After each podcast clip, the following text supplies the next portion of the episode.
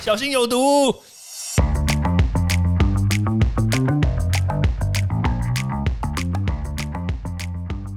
毒物去除了，人就健康了。欢迎来到昭明威的毒物教室。那虽然我们之前有讲过啦，就是宅在家里面呢，负能量往往都会越来越高嘛，对不对？所以这段时间呢，我就真的哦，把我的一些朋友啦、亲戚啦，我就把这些人抓出来，也不是见面啦，就是跟他们询问一下，说：哎，你们最近宅在家里面有哪些症状？你知道吗？是症状，不是现象哦。好，那通常我来跟大家举例一下，第一个症状呢就是易怒，对，这没办法易怒。然后有了易怒之后呢，那第二个第二点哦，大家想不到对不对？第二个就是爱抱怨、爱批评，因为就想说那个电视打开来哇，看到负能量不爽，假新闻不开心。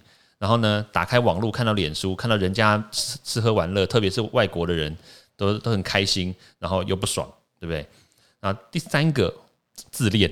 有有很多人就在家里面拍那种自拍照，你知道吗？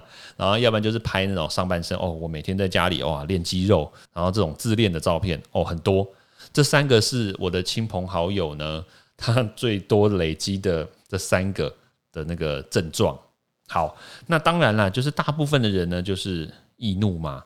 那那怎么办呢？说实在话，当然很简单啦，因为。因为我也是人嘛，对不对？威廉，我也是人，就是我们也会，就是也会有心情不好，也会有易怒的时候。那那当然，第一个就是要怎么做呢？其实我今天主要是想要跟大家建议说，这个要怎么样放松心情的这个健康饮食啦。那当然说实在话啦，就算你再怎么样健康饮食，如果你这个外来的刺激如果没有减少的话，你不管再怎么吃健康，你都不会健康嘛，因为你心里就不健康嘛，对不对？那你在外面怎么吃都没有用啦。好，所以第一个呢，我们就要把这个外在刺激呢，把它给杜绝掉。那这个外在刺激其实就像是一个中毒一样，真的哦。你看一则新闻，或者你看了两则这种评论，其实你会真的会掉落去，你知道吗？你真的会一直不断的往下看哦。所以这个时候你就要先有一个自知之明，说我不要再看了，因为。这就像是一个中毒，你中了一个毒之后呢，你就会一直不断的增加它的剂量，然后增加它曝光的这个，让你在身体里面曝光的这个面积，你知道吗？所以第一个让它不要再持续破坏你的这个心智，就是暂停它，终止它。那终止了之后呢，基本上来说，你的内分泌就不要不会失调了，因为你会生气，然后你会不爽，你会忧郁。其实这都是内分泌失调的一个结果。那内分泌失失调结果导致，就可能会有一些，比如说神经系统的传递也会有一些问题啦。像比如说，可能一些你可能听过，可能没听过的，像比如说那神经多巴胺啦，对不对？褪黑激素啦、血清素啦，这些东西都会大幅的下降。下降的结果呢，就会导致你的交感神经呢异常兴奋，就亢奋嘛，然后就焦虑嘛，然后。最后导致的结果就是什么？免疫力下降。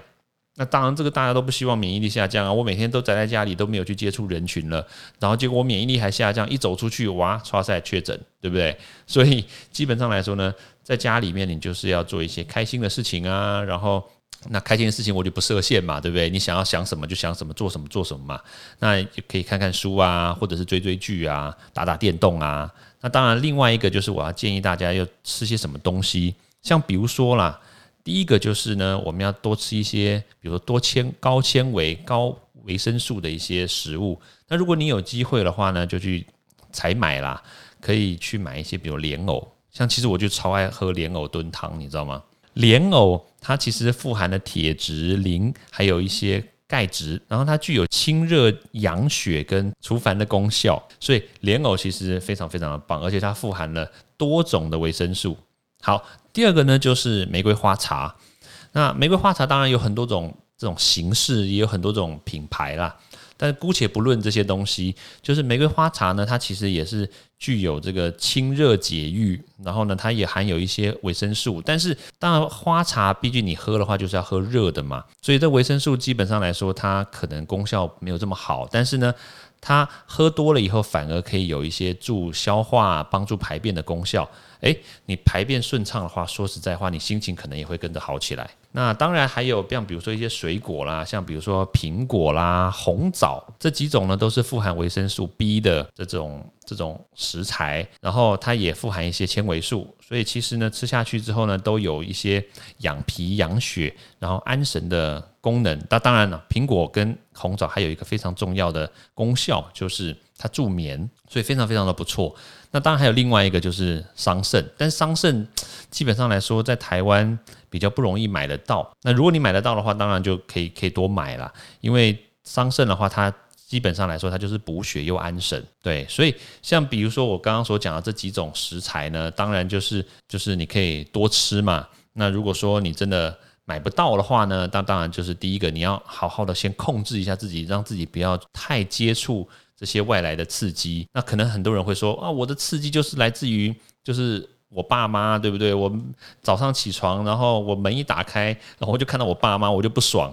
呃，那这样的话，你就不要把门打开吧，那就那我也没办法咯，对不对？OK，好啦，就是简单的一些小知识呢，就分享给大家。那大家要好好的健康哦。当然，威廉在分享这些知识的时候呢，其实我也早就已经把这些知识呢写在这个我今年初才出版的这本书，叫做《对抗毒物的万用术》。那如果大家有兴趣的话，诶，对不对？宅在家里也可以去买一下威廉这本书来看一看，里面有一整个章节，我之前就已经在讲教大家如何防疫了。那刚好今年呢用上嘞，对不对？虽然。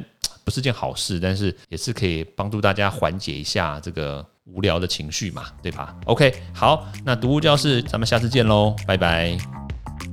欢迎大家到 Apple Podcast 或各大收听平台帮我订阅、分享、留言。有任何问题或想知道的内容，也欢迎大家来找我讨论哦。